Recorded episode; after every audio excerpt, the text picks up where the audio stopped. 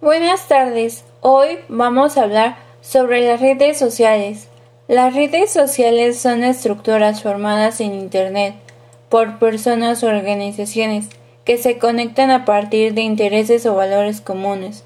A través de ellas se crean relaciones entre individuos o empresas de forma rápida sin jerarquía o límites físicos.